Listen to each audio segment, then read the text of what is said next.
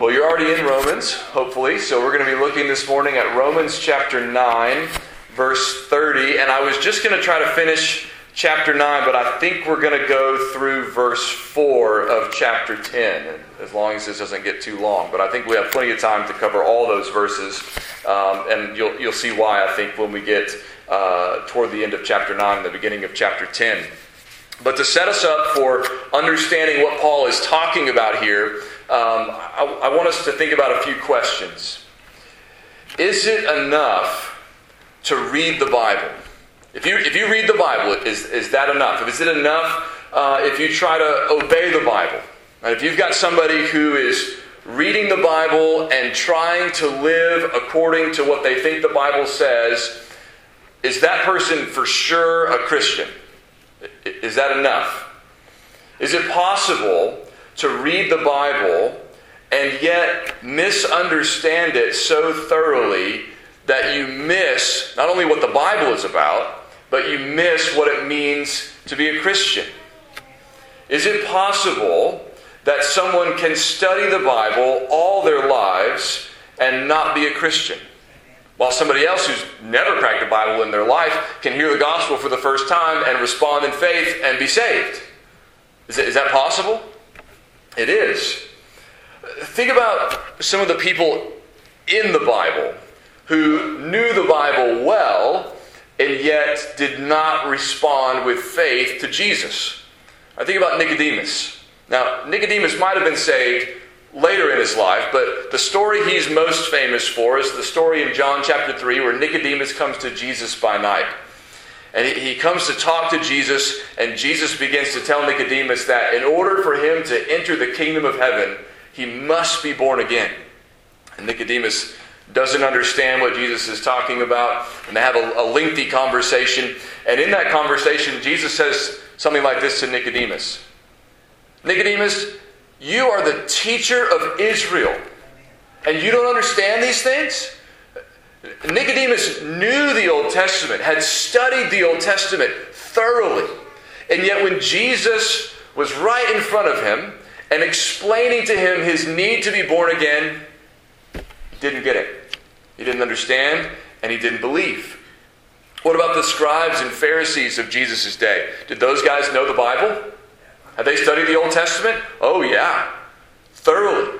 They thought that they were the most diligent, disciplined uh, keepers of the law in Israel. They were devoted to obeying the scriptures. And yet, from Jesus' interaction with the scribes and the Pharisees and his uh, rebukes to the scribes and the Pharisees, we know that they did not really understand what they had read. How often did Jesus say to somebody, Have you not read?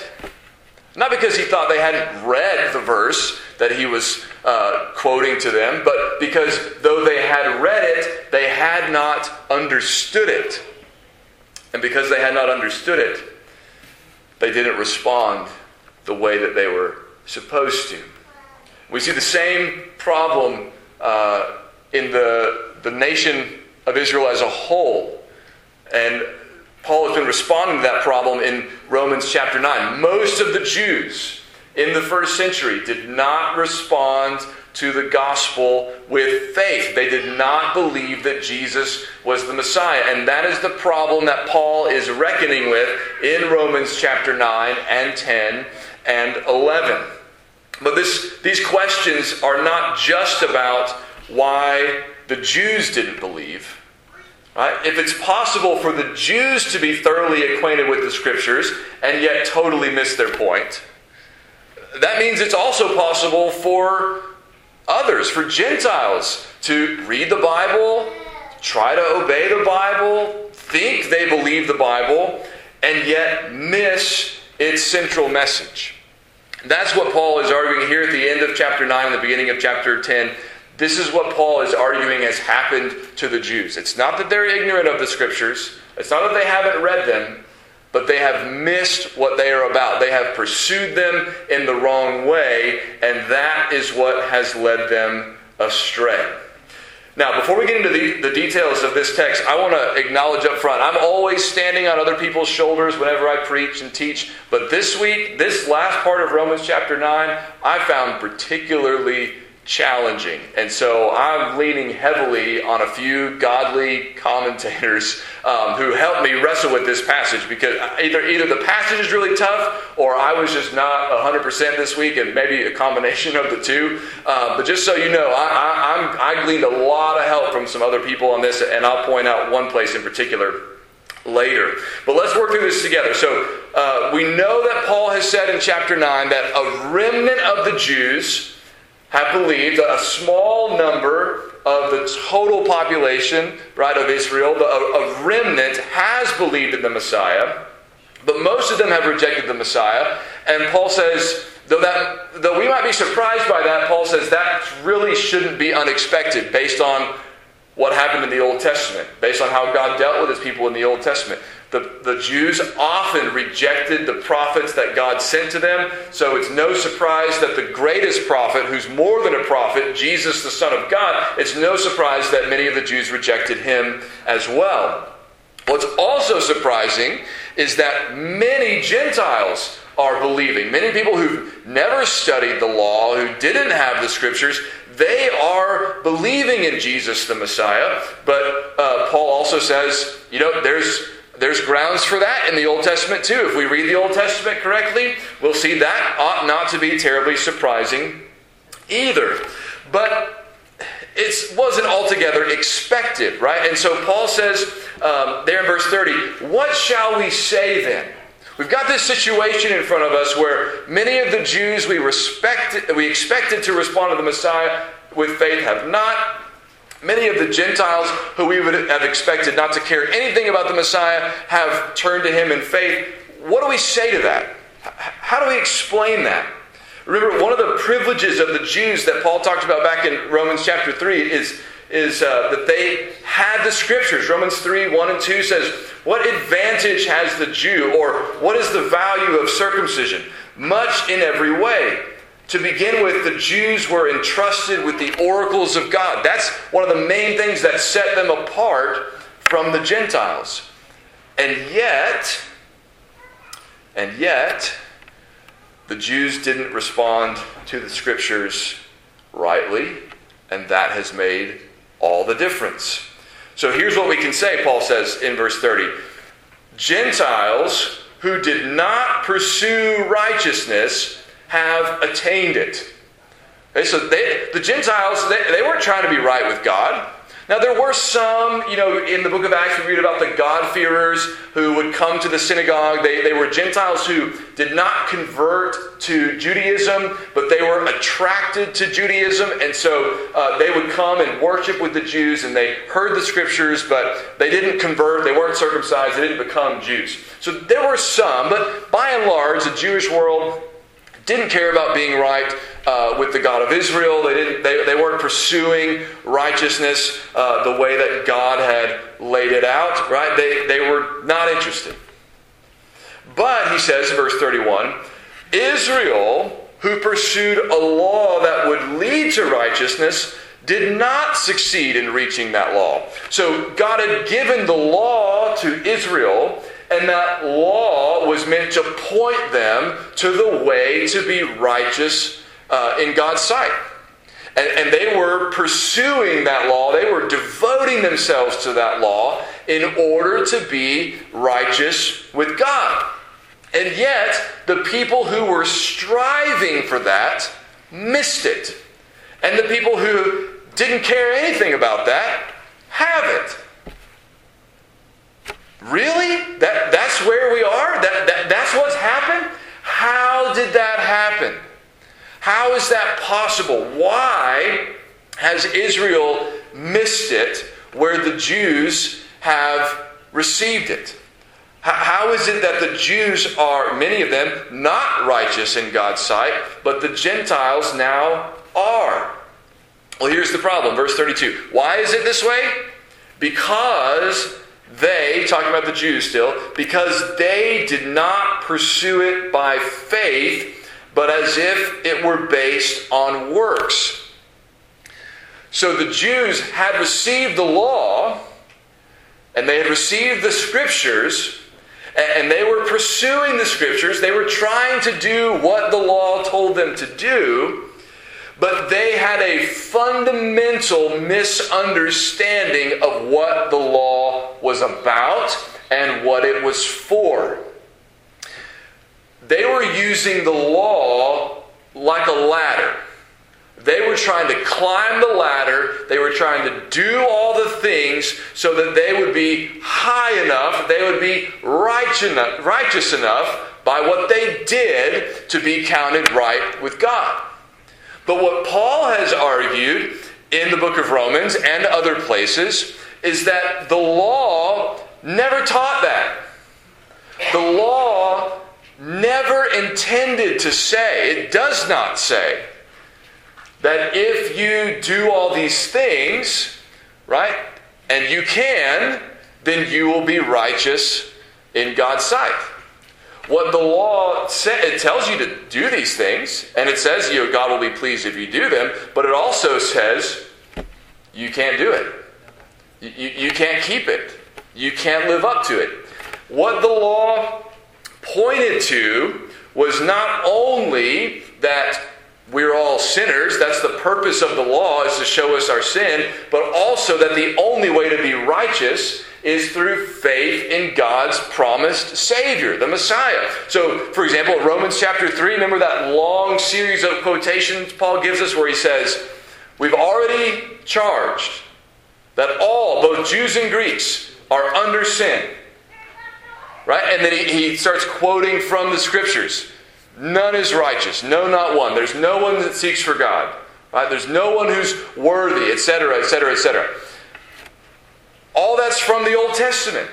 The Old Testament, and Paul says that the law's purpose is to show us our sin, to give us a knowledge of our sin. And then he says, again in chapter 3 of, uh, of Romans, starting verse 21, he says, But now the righteousness of God has been manifested or, or displayed apart from the law, although the law and the prophets bear witness to it. So the way to be righteous has been made known, and the way to be righteous is not through keeping the law, but we're not throwing out the law because the law and the prophets themselves tell us about this way to be righteous apart from trying to do good works and do enough of them that will be righteous before God. So, what is this righteousness? Verse 22 of Romans 3 The righteousness of God through faith in Jesus Christ for all who believe. In other words, even in the Old Testament, God was telling his people here's the standard. If you want to live a righteous life, here's what you got to do. But all over the Old Testament, it was telling us and showing us you can't do it. You can't live up to it. You can't keep it. You're not capable. You need a new heart. You need God to do something inside of you to change who you are, to enable you to do the things that God wants you to do. You need to turn away from yourself and away from your sin and toward this Messiah that God has promised to send because He's the one who can save you. He's the one through whom you can be righteous before God. And that's what the Passover was about, and that's what the sacrifices were about, and that's what the whole priesthood and the temple and the tabernacle and all those things were about was about you can't come into the presence of God on your own as you are. You need a redeemer, you need a Savior, you need a righteousness that is greater than yours. And what, he's, what Paul is saying is that the Jews, though that's right there in the Old Testament, though Paul has argued all through this letter that that's what the Old Testament teaches, many of the Jews didn't see it. And you go back to the, the book of Exodus where God gave the law, He gave the Ten Commandments. When God gave Israel the Ten Commandments, did He say, if you will keep these commandments, then I will love you and you'll be righteous. You'll be my people. No. No. He said, I've rescued you. I've redeemed you. I've loved you. Now, are you willing to obey? If you'll obey, then you can keep being my people, right?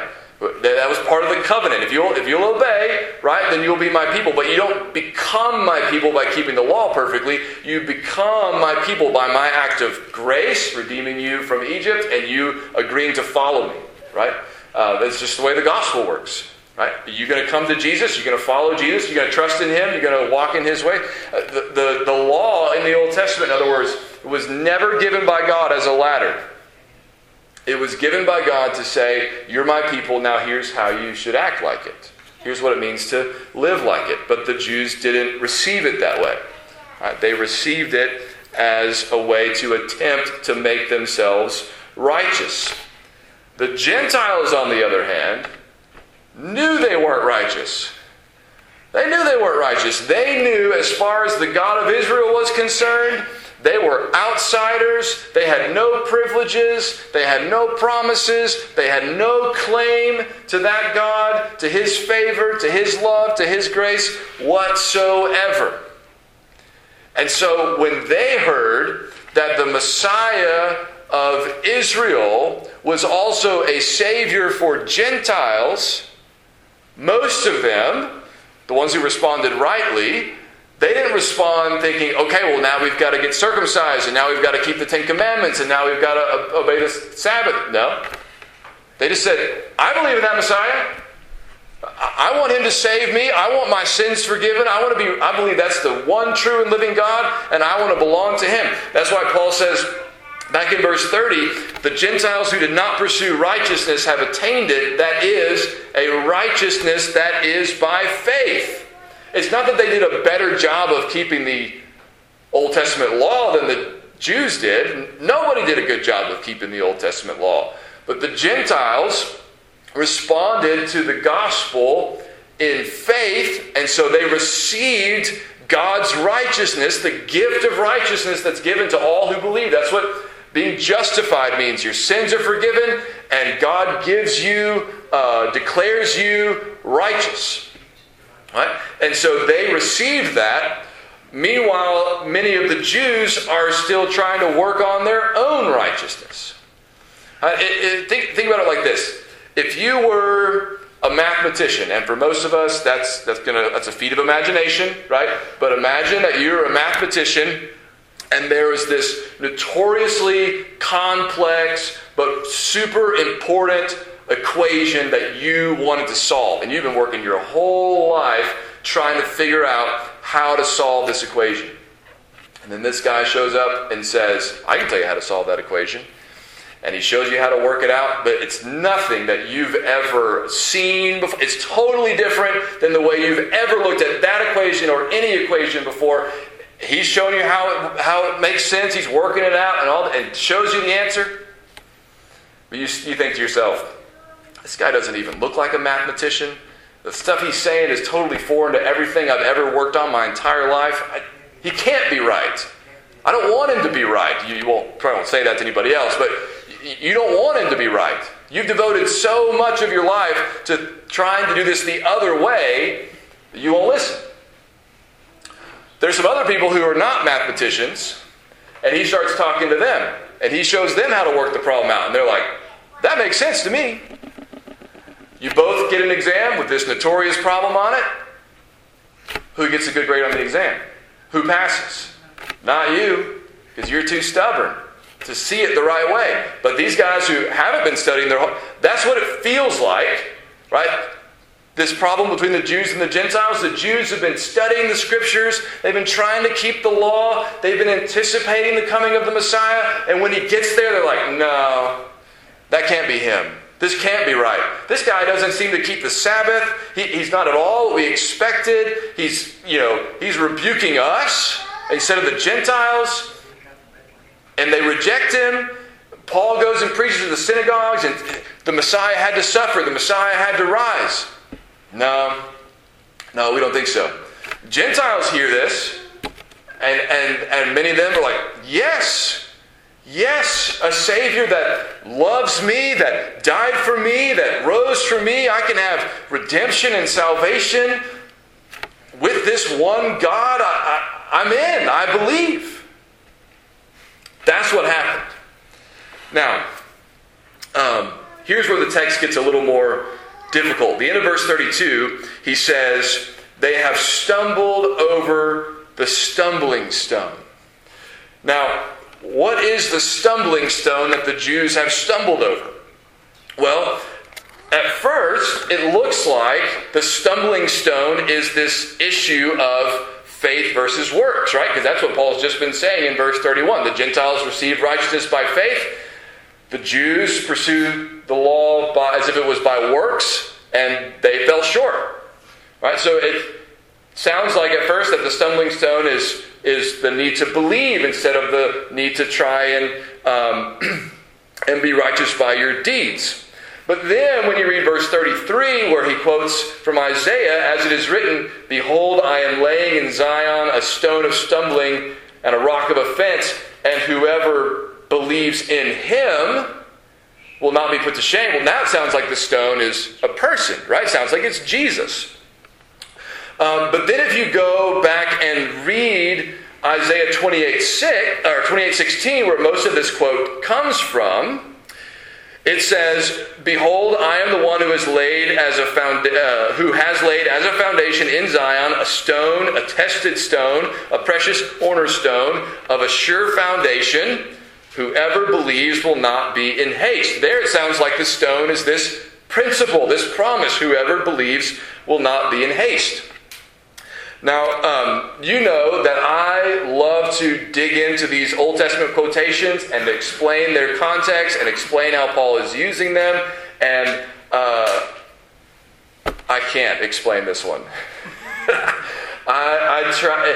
It, part of what makes this one extra difficult is it's not only a quote of Isaiah 28:16, but scholars tell us there's also a part of Isaiah 8:14 where uh, God says He will become a sanctuary and a stone of offense and a rock of stumbling to both houses of Israel, a trap and a snare to the inhabitants of Israel. He took part of that verse and he took part of Isaiah 28:16 and he melded them together, and that's not totally out of the ordinary. That's not the only place that happens in the New Testament.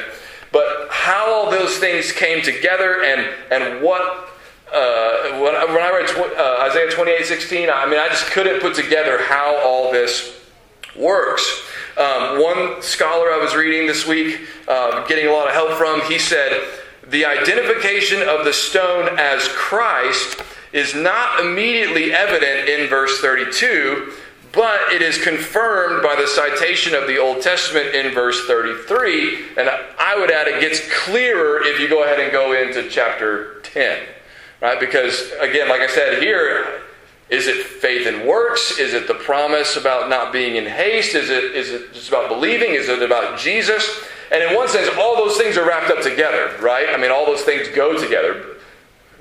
Jesus as the stone and faith versus works. I mean, they, you can't have Jesus and works, right? It has to be Jesus and faith. So they all go together, right?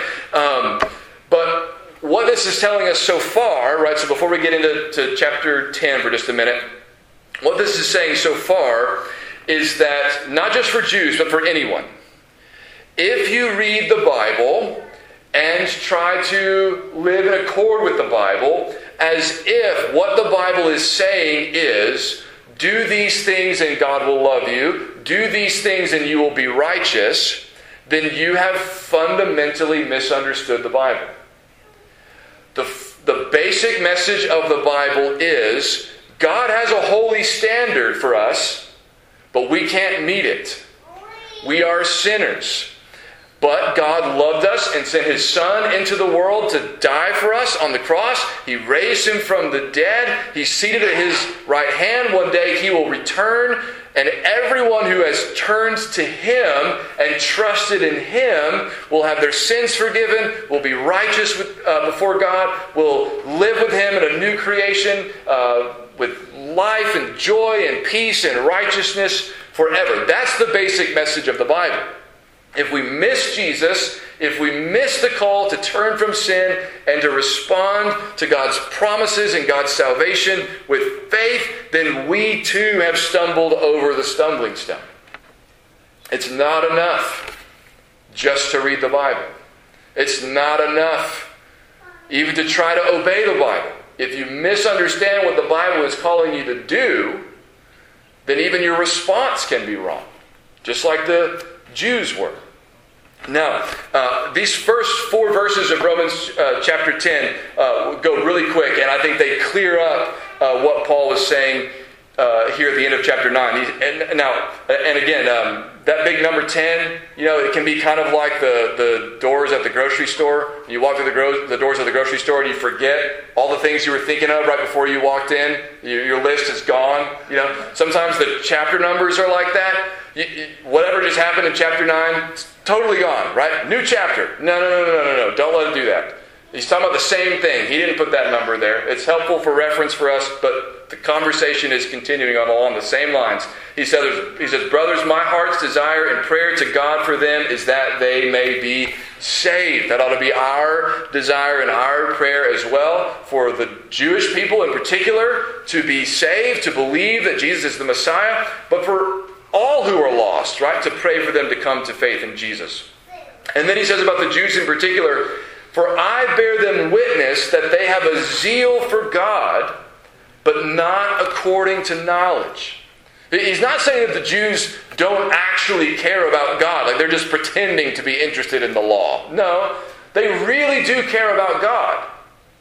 But they've missed something significant, right? It's a, it's a zeal that is not according to knowledge. Well, what knowledge do they lack then? Verse 3 For being ignorant of the righteousness of God and seeking to establish their own, they did not submit to God's righteousness. That might be the clearest, most important sentence about what has gone wrong with the Jewish people. Uh, they were ignorant of the righteousness of God, he says. Now, that doesn't mean they were ignorant of the truth that God is righteous. They know God's righteous. That's why they're trying to keep the law and be righteous themselves. What they are ignorant of is the righteousness that God gives. Right? The righteousness God, uh, Paul was talking about in Romans 3 and in Romans 4, the, uh, the righteousness that God talks about in Genesis 15 6 when it says, Abraham believed God and it was counted to him as righteousness. The Jewish people had missed that, misunderstood that. In fact, there's at one, there's at least one significant uh, Jewish writing called uh, First Maccabees, where they sort of put together this idea of Abraham being counted righteous with Abraham's obedience in being willing to sacrifice Isaac. They got confused. Genesis 15 is not about Abraham being counted righteous because he obeyed. It's Abraham being counted righteous because he believed. But most of the Jews had missed that. So they were ignorant of this gift of God's righteousness. And so what did they do? They were seeking to establish their own. They knew they had to be righteous in order to have fellowship with God, but they didn't know that God would give them righteousness if they trusted in the Messiah or the promises about the Messiah before he came. And so, what they were doing was they were trying to make themselves righteous by doing enough good works. And that's what you see the Pharisees and the scribes doing. That's why they're so upset with Jesus and other people. Is they've added some extra rules about how to be righteous, and Jesus isn't following those, and neither are his disciples. Why are you letting them do this on the Sabbath? Why are they not fasting and washing your hands according to the rituals and all this stuff? Why aren't you doing the righteous things? Because there's a different way to be righteous. But because they didn't understand that, they did not submit to God's righteousness. When God said, Here's the way to be righteous, you admit that you're a sinner, you turn to my Son, your Savior, Jesus the Messiah, you trust in Him, and I will count you righteous. They didn't submit to that. They wouldn't give in to that. They wouldn't embrace that. They were trying to be righteous on their own. But the problem with that is verse 4 Christ is the end or the goal or the point of the law for righteousness to everyone who believes. The point of the law is not to lay out a way for you to achieve righteousness. The point of the law is to point you to Jesus so that you can be righteous in Him. That's the point, and that's what they missed. So we need to do more than just read the Bible. It's good to read the Bible, it's important to read the Bible. But we need to do more than read the Bible. We need to understand the Bible rightly. And we need to respond to it rightly.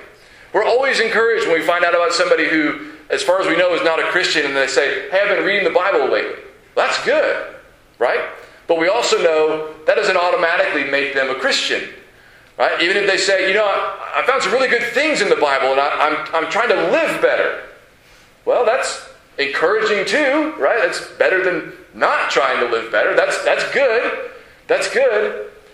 But if you really keep reading the Bible and you understand what the Bible is really saying, eventually you're going to say, you know, I've been, I've been trying to read the Bible and I've been trying to do what the Bible says and I can't do it.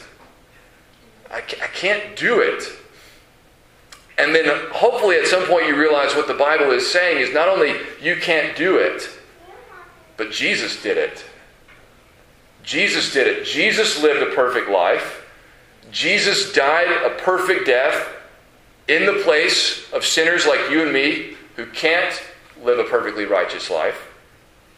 And that the whole Bible, Old Testament and New Testament, the whole Bible is driving us to Him. The whole Bible is saying, here's the one way, the one way to be right with God, the one way to have your sins forgiven, the one way to be restored to perfect fellowship with God. You can't do it, but Jesus has done it. Don't stumble over Him, but trust in Him, and you will experience and receive all the blessings that God has promised all throughout the Scriptures.